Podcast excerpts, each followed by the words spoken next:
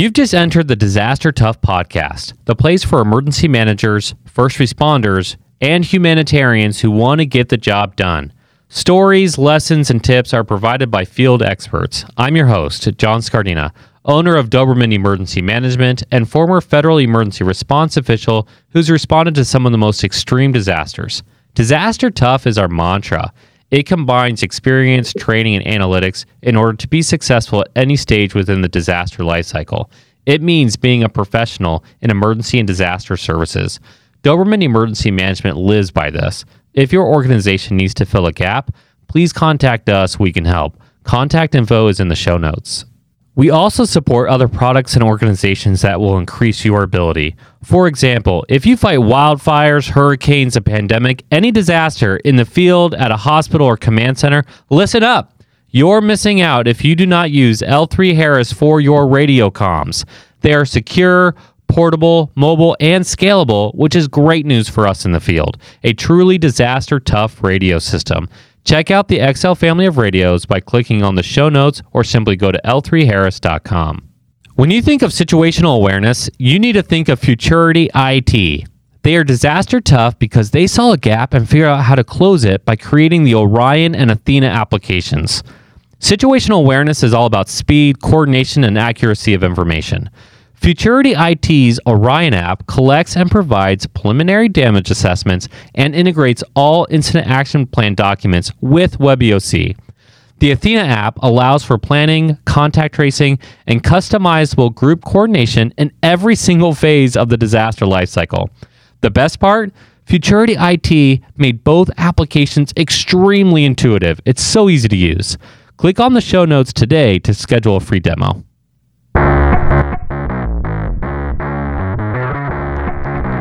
Welcome back to the show, everybody. It's your host, John Scardina. Man, I'm so excited for this episode. William Jackson, one of our most popular people who's ever been on the show, is back. He's with the 82nd Airborne. If you guys remember uh, our episode from the July 4th episode, we were talking about his experiences there and his transition from military service into emergency management. He is now the owner of Gladiator Guns, where he does training to first responders, the military, anybody who wants to to get uh, better training to be responsible there. And so he does a lot of that tactical training with uh, firearms. And so he has a so just so much experience in talking about the man-made stuff, about uh, risk management and, and, all of that. So it's just a, it's going to be a great episode. We're going to be talking about 2021 and how to do protection the right way. Jack, welcome back to the show. Hey man, thanks for having me, man. I'm super excited to be here. Yeah, it's good to be back, uh, to have you back, rather. And so, um, you know, a lot has happened between July and, you know, what's today, like the end of January. And so um, we just want to talk about, we, we've been on this kick here for a little bit, talking about 2021 potential threats and how to mitigate those threats. And of course, uh, you know, 2021 started off, the first three or four days were great. And then, uh, then reality hit again. So we're still with, yeah. dealing with COVID. We're still dealing with, you know, uh, potential threat, but because your background really understands the man-made threats, uh, we want to talk about that because I get a lot of questions. And shout out to uh, those several fa- Facebook groups um, who uh, who added me recently and asked questions about this, uh, talking about black swan events and all that. Um, but in terms of uh, kind of the discussion of the day, really is um, dealing with cascading events from uh, whether it's civil unrest, like a peaceful protest that turns into a riot, or uh, domestic terrorism. That's really important right now. Uh, DHS just came out with an assessment on Wednesday that said, um, you know, they increased their threat level there. And so, uh, just from your background and working with all these different levels of security and, and response, um, you know, the, the complexities of protecting high level assets, and I'm talking about uh, people, of course, and, and their buildings, um, like government buildings. What is your take of what's been happening this year, and um, what do you think we need to do as emergency managers as we prepare for the future? Oh man, that's a great question. That's a loaded question. Now, that's a loaded question. So, um, I your guns pun. Yeah, loaded question. yeah, yeah, yeah. Need to come to come to training, but no, um, I think, um, like you said, man, those assessments, threat assessments, all those things that were just published, um, I think that's great material as far as for us as emergency managers, right? But if it's if it's if it's information and we take it and we don't do anything with it, then it's it's not worth anything, right? So I think for us, you know, for emergency managers, the first thing, one of the first things, I'm not going to say the first thing, but one of the first things we should do when we receive this information is to, I don't want to use the word fact check it, but I want to make sure, hey, let's deep dive into it and see how this affects, potentially can affect us, right? Because that information comes out and it's just, it's across the board, right? So it says, hey, you know these type of buildings or you know unless there's specific threats to those individual buildings. So let's just say if we work at building a and they say hey building a we have credible information that there's going to be something happening at your building today then that's different. But if it's just saying overall in the city things may happen. So now we're put on notice right? So at that point um, i think one of the first things we need to do is bring in depending on what your agency assets are bring in those assets in the form of those leaders and say, hey guys, this is what we're looking at. Can we protect or defend whatever that situation may dictate? And if the answer is no, then now we start doing some legwork. If the answer is yes, we still start doing legwork, but now we start, okay, let's asset allocation. Okay, if, if we have this many, I don't know, this many police officers for our building and uh, the, the protest for not trying to go, you know, but if, if the event or the threat assessment says, hey, there's 60 guys coming to your building and you have five officers, well, then we're already at a deficit, right? So now we start to work and open those MOUs and MOAs with other agencies saying, hey, can we beg, borrow, and steal, or, you know, so on and so forth. So I think that's the big thing for emergency managers. And, and what we talk about at our agency um, is that emergency managers are like, we're like the, for lack of a better word, we're like the plug, right? Like we don't own anything. We just control. Hey, you need something, I can get it from this guy to talk to this guy, and then we can put it together and we can make it work. But I, I think like the relationship part of an emergency manager is super crucial. And I think that's something that's lacking for emergency managers, right? Um, because most of the time we don't, number one, we don't have a seat at the table, right? So things and decisions are being made around your organization and us as subject matter experts aren't in the room to say that doesn't make sense. We don't have that. We can do that. Hey let me tell you about this other program that we can bring in things of that nature. So you just so, described my entire do, career. Yeah. Hey i think a lot of people both, are going to be shaking heads there yeah. You and me both. So yeah that's that's pretty much something like that I really like how you called it the plug. I've been calling it a coordinator. I, I say the the greatest n- misnomer for our field is that we call our, uh, ourselves managers. Like first of all, I've been on this like big thing for a while about the meaning of words. Like I don't use resiliency right. anymore. I use tough because I don't I don't want to bounce back. I I don't want to have to deal with the problem. Um, and mm. so like you, you talk about this plug, and my my thought is, yeah, like we're really just trying to coordinate all the different pieces to make sure they're talking together to, ha- that, to have the best possible outcome. I always think of mitigation like, um, okay, if I want to mitigate a flood, I'll put up sandbags, or if I want to mitigate, um, you know, potential problem, I'll have levee systems, that kind of stuff. I don't really think about mitigating a problem based off of where human resources, as in not like the HR department, but like the people are at and how to mitigate a problem just by getting them out of the situation. Um, right. I am all for. So I've said that I'm a pretty controversial guy because I'm all for protest. Like if you want to protest, like whatever, it's not really my deal. But like whatever the topic is, I don't. You know, if you want to, you know, you think the the moon is made out of candy, whatever, go protest. I don't care. but as soon as you start endangering people, that's right. that's where the line is crossed for me. I don't care what the topic is um, because that's like that gets us closer to division. That gets us that's that pulls away from a, situational awareness and creates division, and that doesn't help right. anybody. So yeah, like um, just like the events of this year alone, like as soon as people enter the Capitol with the the flag of the enemy United States, since they have that you know the the Confederate flag there, dude, traitor, you know, like you're you're done. And so, yeah. um, big shout out to our our partners at FBI for uh, for finding that and, and calling that out. People who stayed outside the building who didn't ramp that up, good for you for for doing that. Protest whatever you like. You're you're stupid mm-hmm. for that protest, but you know, protest for whatever you like.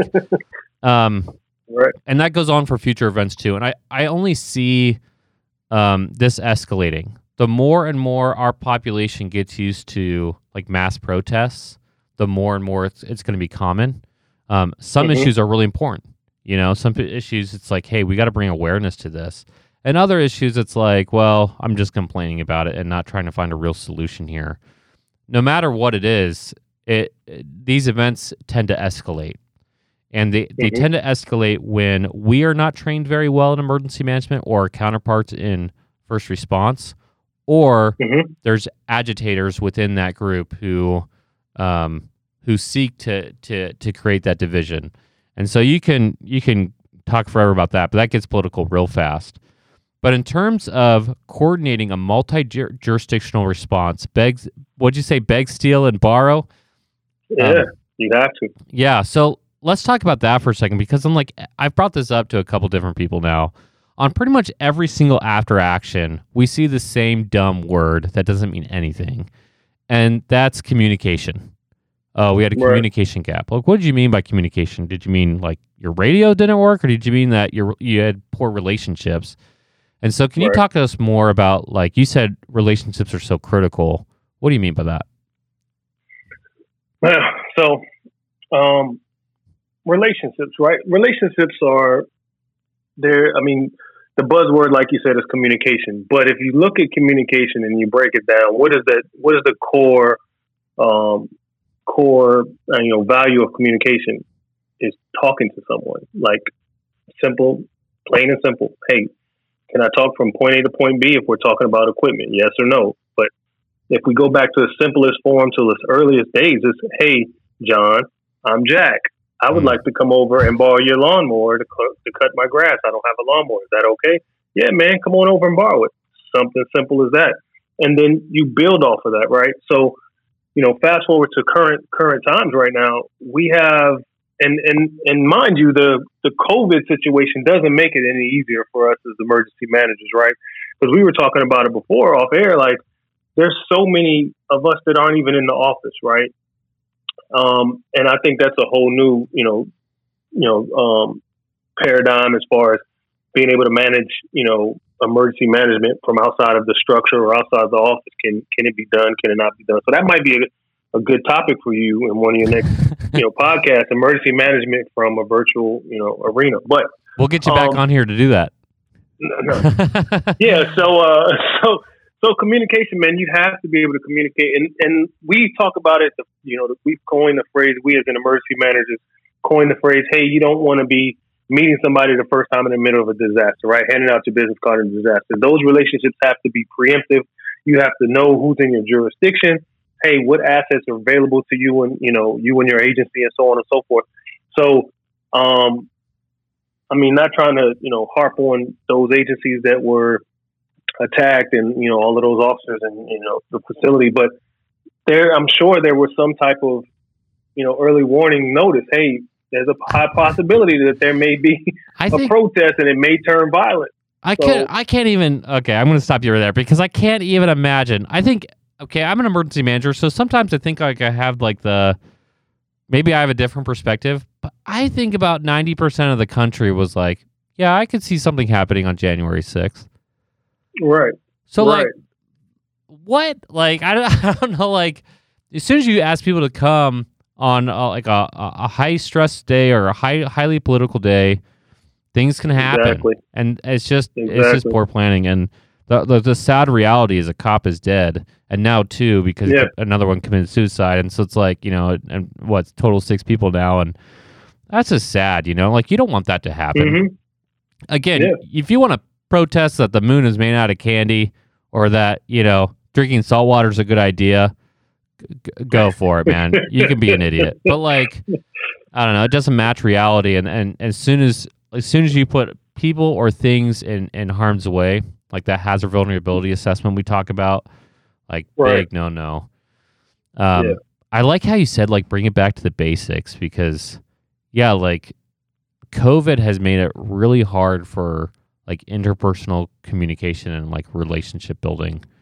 So what do you Yeah. do? I mean, so so COVID did a couple of things, right? So for me personally, I'm gonna just speak for me, not for my agents. Not this. This is Jack speaking. Yeah. COVID, COVID highlighted deficiencies in everything we do on our day to day life. Number one, right, as an individual, and then going into your business, you know, emergency managers, you know, structures and organizations. It highlighted so many different things. I think we talked about this on the last podcast, but it it highlighted so many different area, areas um, that needed improvement or gaps in capability, so on and so forth.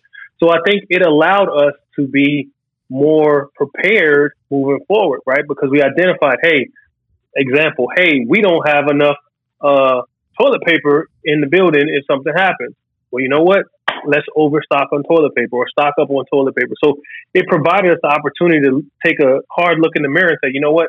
We are ill prepared for this. And if it prolongs or anything like this happens again, we're still ill prepared. So now let's build plan systems, you know, all of those things or dust off plans that we have on the shelf and let's figure out what it looks like moving forward. So I think from an individual and an agency standpoint, I, I think COVID was a great thing for that respect. Obviously, mm-hmm. the people dying and all that other stuff, and the, the, ill handling of things, you know, however you look at it, whatever side of the fence you're on, that's that's a, obviously a negative. But you know, um, communication, man. Like, so for me, one of the biggest things for my job is I do. Um, I don't want to use the word outreach, but I did. I do partnership building with other agencies, whether it's in our jurisdiction or in our immediate area, or it's out of state, you know, other other jurisdictions. So for us, for me, that was hard, right? Mm. So I'm a face to face guy. Hey man, I'm hey, I need to go see, you know, Joe in Minnesota. I'm flying to Minnesota, I'm gonna go talk to Joe. But yeah. I couldn't do those things. So so for me it was a little difficult. So it made me have to find out other ways to communicate, which was Zoom, which was all these other different platforms and make those connections. And for some people, um, it's a little harder, right? They're not, they're more interpersonal and they're more res- reserved. So for me, I'm out going, hey man, I'm in your face, let's talk. So it allowed me to, to get out and meet these other individuals virtually. So I yeah. think that was cool. But again, it opened up another source of, um, opened up another resource that we have. Now we have Zoom. So now people can see, hey, you know what? We can host and talk and have training meetings and all these other different things over Zoom. We don't always have to be in the same location. So Mm. I think it was a benefit. Communication, it doesn't stop, right? Communication is not going to stop because the incident or whatever's going on is going on. You still have to communicate. You have to figure out ways. Primary, in the military, we had this thing called a PACE plan, right? Which stands for primary, alternate, contingent, and emergency plan. So you go down the line. Once those things run out, what's next, right? Like, am I sending a pigeon to wherever, you know what I mean, with a note strapped to his heel? whatever it is, it has to work. You can't stop and not communicate because the incident or the event's happening. Okay, there's said really important things there, but the only thing I can think of right now is the fact that when we were in Georgetown, we learned that there's a yeah. hundred thousand dollar like pigeons that people buy, and I still can't yeah. imagine why anybody would spend a hundred grand on a pigeon. Uh, freaking a. So those are some good days too. Those are some good times. Those are some good times, man. I was hey, talk about face to face, man. So for those who don't know, like uh, Georgetown's master's program, dude, they better sponsor me because I'm always talking them up. But uh, but uh, like we we would go out and we would look at different uh, areas around the country or uh, you know, even an international perspective of and when you go out there for to study for a week and man. I I've already had several people from the program like on this show, and of course you and mm-hmm. you know uh, Jack and I had uh, well, we had like uh, season tickets Georgetown basketball. It was a lot of fun. Yeah, like, and and and it shows that years later those relationships matter. Like, um, I I talk about this thing in our active shooter class um, called "There's no such thing as not my problem." Like, mm. if you notice somebody's behavior is dramatically changing, and they're having like major stresses, especially if they're bringing them into work, like oh my gosh, mm-hmm. you know, this guy's ex husband showed up again and was like screaming outside the, the office. Like, that's not a time to be like, yeah, screw that. You know, some people try to ignore it, but like, hey, are you okay? You know, and and reducing um reducing threat that way. And so like anytime right. you can create a relationship with somebody, um, do it. Like don't burn bridges. And um a testament to that is like I, I I'm kind of a controversial person in general, but for the people that I can that I can keep hold, you know, I try to because you know years later we can have a cool conversation about this and and talk about what we're all doing. Um, man, communication is everything though. I like how you said like there's some silver linings in COVID. Like so many people focus on like the bad of COVID, and duh, there's real real problems there. But there's Mhm. so many lessons learned. You talk about the next 10, 15 years of like after actions that are going to come out and case studies of if somebody would have said this is like my my fun one like to use not fun but um, if you said in 2019 let's put every kid in America at home for a year for school and see what it does for for education and their their psychological development like Mm, duh, nobody would, would like what a horrible idea. No one's going to go for that. But so there's all these other case studies that the that the pandemic provided to show like, okay, this is why kids need to be in school. This is what they can do online. Um, does homework really matter? And like all these different uh, ways that we're attacking our system that we wouldn't have had the opportunity to do before, and, and clearly defining um, our deficiencies. It's really hard to know what your deficiencies are. You don't know what, what you don't know. You know. You know. yeah, I mean, Uh, exactly. yeah. So I gotta ask though, because for those who are watching the YouTube video, you can see it, but be but those who are on the audio cannot. Jack has this really cool display behind him. He's he has some of the firearms, but really he has that logo of Gladiator guns. And you're you talk about communications. You talk about um, you know protecting assets. Let's just talk about like what you do for your business a little bit and how that Mhm. applies to emergency managers because I think you probably focus more on like the first responders, but it, the training's available to anybody, obviously. And so um, there's a lot of gray area of what emergency managers should do because of FEMA being in D- DHS and graying the lines behind a law enforcement and like humanitarian work. You hear about firefighters now carrying weapons for safety. Um, and so there's Mhm. there's a lot of implications there. So like let's let's talk about uh, first what your business is, and then can you talk about why you decided to do your um, gladiator guns? Um, sure. Um, so again, I mean, there was a lot of a lot of uh of nuggets of wisdom that you were just dropping, just for the record. So, um, Dropping bombs over much, here.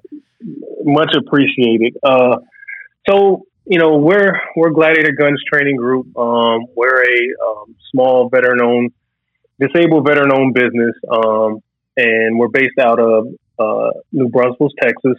And our whole mission is to provide training to law enforcement, military, or civilian um, responsible legal gun owners that Good. helps them be better, better prepared for whatever situation that may be.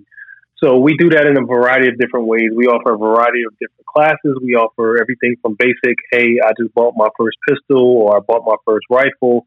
What do I do with it? Um, to, hey, I'm on a SWAT team um, and we're doing, you know, building entries and, you know, things of that nature. So we can kind of facilitate anywhere in that, in that, um, in that spectrum. And the reason why we started the business, um, it kind of stems back to prior to the mili- prior to my government service when I was in the military, and I tell this story.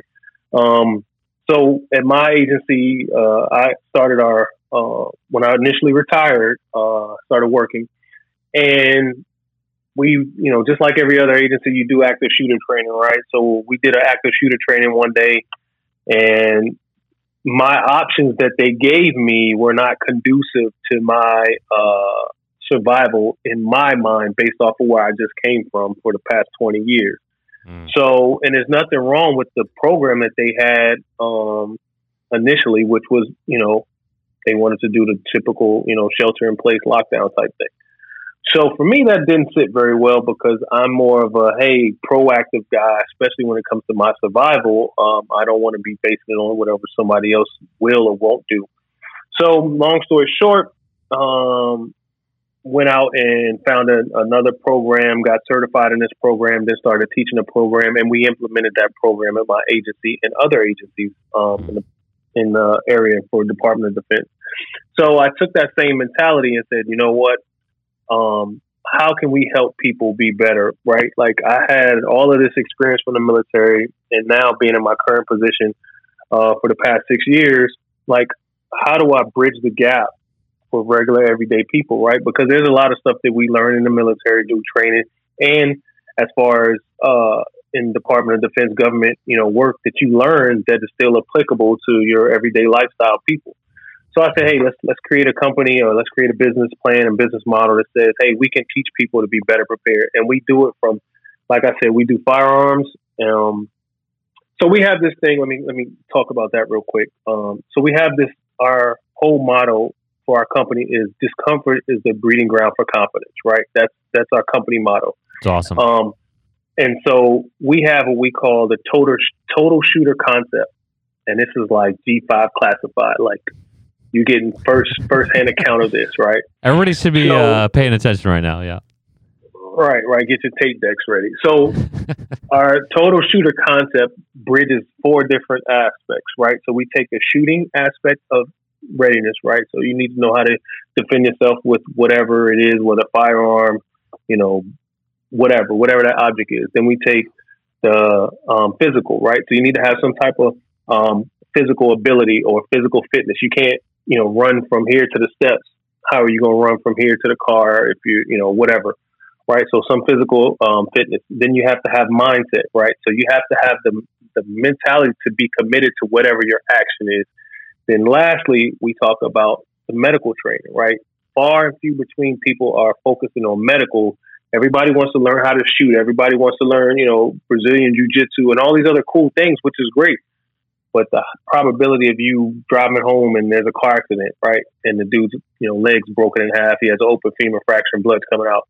Probably should use a tourniquet, right? So we bear, we bridge all those gaps together and we came up with our to- total shooter concept and we build our program training program off of those different concepts so for us it's been successful we've been going strong for going on year number two now um, we've trained everybody from swat dudes to undercover narcotics guys to your you know your single mom your first day shooter to just average um, competition shooters and anywhere in between right so uh, it's been good. We've seen we've seen a lot of different faces. We've had a lot of um, uh, reoccurring students, and then we've had some success stories in the training. Right, just recently, uh, I can't really talk about it yet, but we've had some officers get into uh, gunfights and attributed some of their survival to some of the training that they've taken with us. So, so it's it's a pretty good pretty good thing.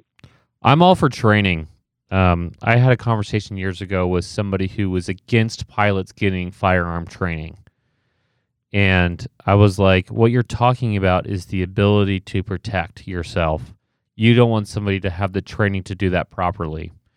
And my question at the time, and I, I've I've kind of looked this up a lot since then, is how many police officers have an accidental or suicidal uh, event at their house with their children? because children kill themselves with guns all the time. They play with guns and they kill themselves, and it's really sad. But how many police officers? It's almost zero. There, As in, not zero percent, but zero cases, because fire, you know, uh, police officers, law enforcement officers get uh, training on how to store firearms. Every single police officer in America has a firearm. Every single one receives so, some level of training. They could receive more Mhm. through Gladiator Guns Training Group. So big shout out there. But uh, they receive some level of training, and so I'm a big fan of training. So no matter what you do, learning about the learning from experts of how to do it right. Uh, you're talking about being committed to action, and that's a big thing in our active shooter class. Going back to that active shooter class, is like we we focus more on the civilian population that doesn't have firearms, and so like, what do you do? Run, hide, fight, and run, hide, fight is so basic. It doesn't even like address like most of what you should actually be doing. And so we just dive deep into each one of those. And the entire purpose of my conversation with them is like, I hope that you'll never need this, but if you do, it is the best thing that, that you'll ever get to be able to protect yourself and to live. Um, you also talk about um, the medical side. Really funny. A couple years ago, I was riding home on my motorcycle on the highway, and there's an accident that happened right in front of me. Cars just slammed together. Uh, I pulled over. I started addressing the situation, checked on both drivers. Um, I, I did. A, I ended up doing an assessment on one of them, while the other one was calling the ambulance and, and stabilized them, um, their neck. And um, I can't even tell you how many people um, asked me, especially the officers when they got there, uh, what were you doing with your motorcycle that caused this accident? I'm like, dude, I was not in this. And so, and they're like, So we're like putting the guy on a cart uh, uh, for the ambulance, and he's like literally laying there, like, "Hey, thanks, bro." And then he's looking over at the cop. Yeah, he wasn't involved, man. Like the other dude hit me. Like I was behind the scene, man. So, right. uh, shout out for motorcyclists. You're not always the bad guy, jerks. But um, So, I'm- so go for go it. ahead. I'm sorry. No, no, no. so I just wanted to make make a comment on what you said, right? Just talking about training. So if we look at it like from from emergency management perspective, right? Because the importance of training, talking about the importance of training. So you know, like I know, there used to be this thing that FEMA used to say: the first seventy two is on you, right?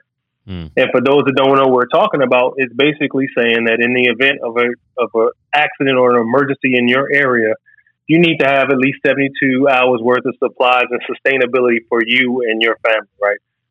So the same concept and the same principle holds true to training for any other weapon, firearm, whatever, right?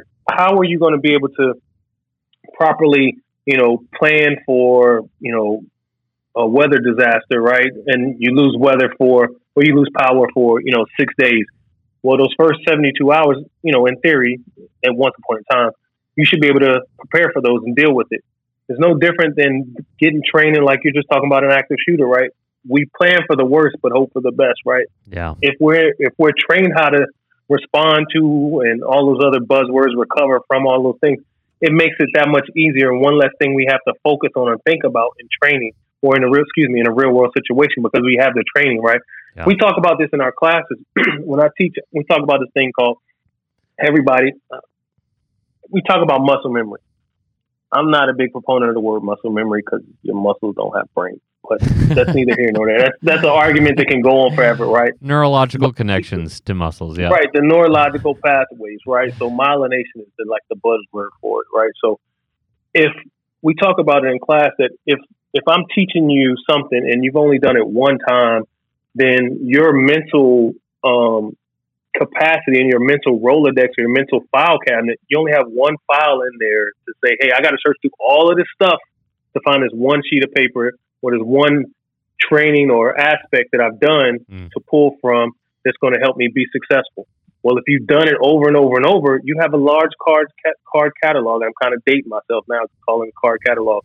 You have a large card catalog that you can pull from that has repetition over top of repetition over top of repetition. Mm. So instead of going down it slowly and cautiously, that road that you initially walked down that was this this wide the first time you did it, now you have a a six lane highway that you're flying through there and you're not even thinking. You're subconscious competence making things happen. But anyway, sorry. No, you're I'm about to get on. I'm about to start educating, but you get Educate, my point. man. Training is is crucial. Training is the crucial thing in everything we do, right?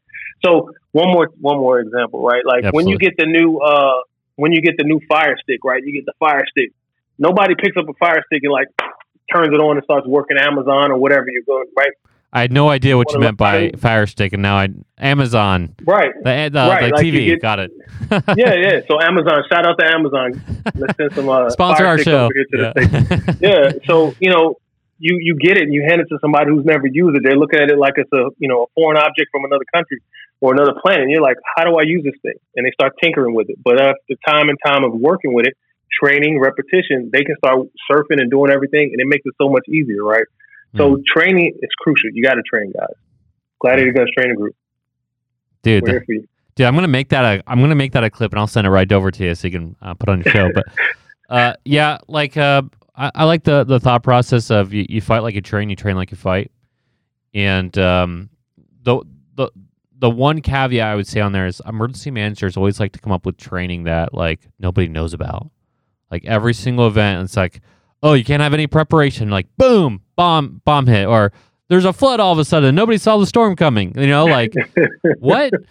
Uh, I, I would change that a little bit. Now you you should Right. train for events that there's immediate onset, and uh, what I mean, I'm not talking about a hurricane immediate onset. I'm talking about like black swan. Like okay, you can train for that. However, like Mhm. most incidents you can see coming. If I'm on a road on my motorcycle, man, my head is on a swivel constantly. I'm looking for objects in the road. I'm looking for other cars. I'm looking at my space, you know. And uh, this is a motorcycle training course, but like the, the same concepts applies, right? And so you can put that in your training. You can say, Mhm. okay, in the next two weeks, we're going to be talking about a three county flood in our state. We're going to be talking about the mobile ho- home park just down the road uh, got hit by a tornado. What do we do? And allowing people to to have both both a little bit of uh, a heads up. Hey, this is what we're going to be we're going to be doing, and to have experts come in there and say this is what you should do first instead of people just Mhm. guessing. But then it's really, really critical to actually go there and do it yourself. Okay, this is what's happening. This is what's going to happen. This is what you should do. This is how you should do it. And now you do it. And having experts guide that. I, I've seen, I haven't taken your course yet. And I said I wanted to take it last summer. I'm still very serious about that. In fact, Okay. not a gun guy myself. Hilarious. I finally, like a week ago, got my hunter safety course. Uh, just did that Nice. just as a really basic. My dad's like probably like dying inside because my dad was a marksman. He taught me how to use a firearm, and so I've had a, like a ton of training from him. But outside of that, I haven't used firearms. And so I was like, you know, what? I want to start from the ground up. What do I do if I want to go hunting? How do I do that? And then uh, I want to go to your courses. In fact, I asked, Yeah. uh, I asked you several months ago. Embarrassing for me. I asked you s- several uh, months ago which uh, firearm uh, I should get, and you suggested some options. So maybe we can uh, put Yeah. that in the show notes or something. But um, yeah, like what You're you're, in, you're in Cali, right? You're in Cali, right? yeah, I'm for yes, I'm in Cali. So we're uh we'll be in Arizona April 24th and 25th in Phoenix. That's kind of close to you. I'm just saying. Um, I'm that's like a that's like a day drive for me. Just saying. So okay. uh, we should do uh we should do an episode like at your uh at your training course. That'd be awesome, Come on out. dude. I'm in. Come on out. April 24th and tw- oh no, April 24th and 25th. No, you should do it like a few days earlier than Yeah. that. September 25th and 26th, Okay, I'm in. I'll put that on my calendar. Phoenix, Arizona. I have uh I have a commitment already for April 25th. Um, okay. But yeah, dude. Uh, September. Dude, send me the details afterwards. I'm in. I'm all in. Okay. Um, For sure. So and that again, um, because you're like a really close friend of mine, and everybody knows that you're oh, you're a cool dude. If you want to um, take one of uh, Jack's training courses with Gladiator Guns Training Group, we're going to put uh, a link to the training course in our show notes. So just go to the show notes uh, on the podcast. We'll also put it under the YouTube video for the uh, for a little thing there. Again, just to say thanks for coming on the show, and uh, maybe you can get some um, you know, some people joining in there. So um, Oh, yeah, cool, just man. thanks for that. I But appreciate it.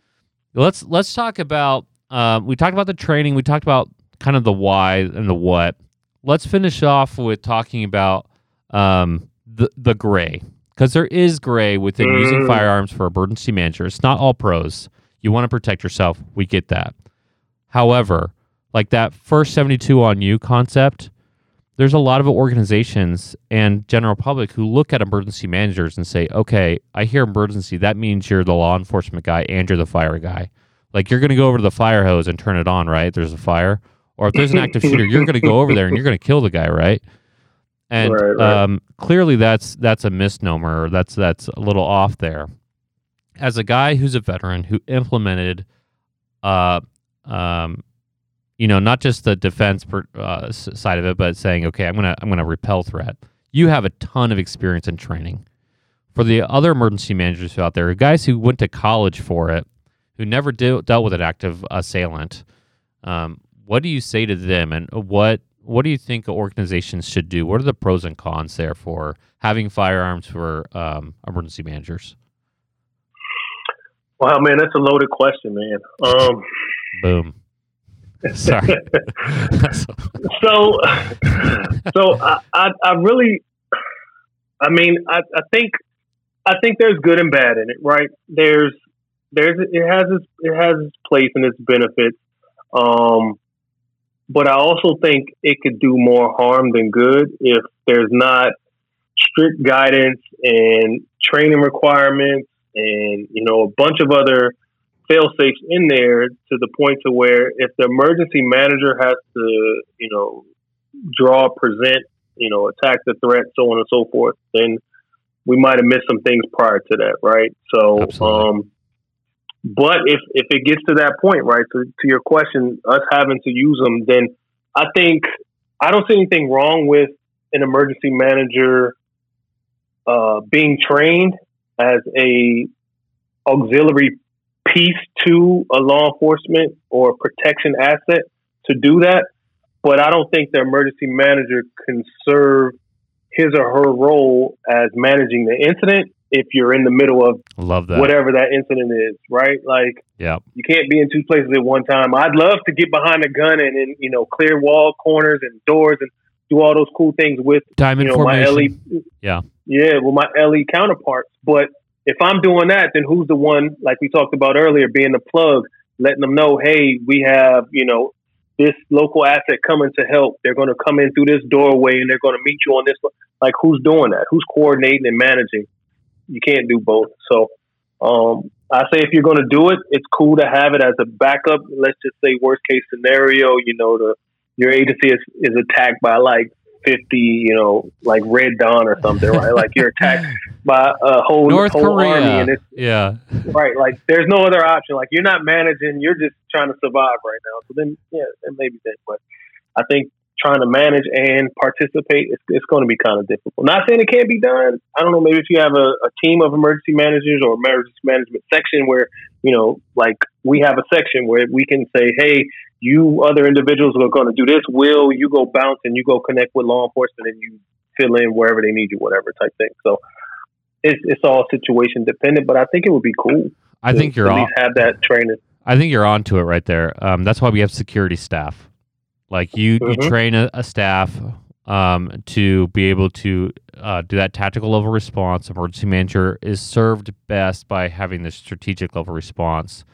My personal opinion, I've held, uh, I, I've asked a lot of people actually. I've asked you now twice, um, kind of differently, um, both times. Did my, did my answer change? Did Nope. my answer kind of well, I asked you Okay, different. cool. I asked you I- I- different questions, but uh, around just the got to be consistent, right? Like yeah, you got to be consistent. No, well, your your answer hasn't changed. I I asked different questions within the same topic, and I asked I've asked like humanitarians. I've asked a USAR. Uh, you know, we had a USAR expert on here. Um, asked military vets, all kinds of deal. Um, firefighters. I've asked a lot of people on the show their question. I've kind of held Real- back on my. Yeah. Real quick, you can't you can't just say you USAR and let that go across. Like Uh, we know what it means, but some people don't. Yeah. But but the point is, you also have to let your listeners know that we did USAR training in London. That's right, we did, and I brought that up. Yeah. So this is this is a that's a double edged sword. I've had a USAR guy on here twice. So if you don't know what USAR is, you suck. But if you're new and you don't know what That's what it is, stands for, you're though. fine. Yeah, urban yeah, urban search and rescue, and there's it's different from search and rescue. They, they have different functions. Basically, one's within a, a, a collapsed city environment, and the other one's um, looking for um, whether it's cadaver or uh, a person's of interest. So. Uh, but yeah, Jack and I in um, the Fire Service College in England um, did some uh, urban search and rescue training. I learned that I don't like confined spaces, and I also learned that our very big firefighter buddies in the program should not be doing it, but they were doing it. So, uh, oh, man. times, Yeah. So uh, here's my personal opinion on it. Like I said, I've held back for a while. My personal opinion is you're a target by by putting an agency on on your chest. As soon as you Mhm. as soon as you wear something, um, you're a target. You're also a target because it's like saying you work at the CIA. You could be you could be an accountant. You could be, you know, doing maintenance, but saying you work at the CIA that puts you on a uh, puts you as a target. So, like, my thought process is you want the training and you need the training because at the end of the day, our level of situational awareness has to be raised because of our field. At- Mhm. I would say that you're least effective by responding yourself. Um, at the same time, if a guy's gonna, gonna come into my office building, I'm not gonna wait for uh, law enforcement to get there.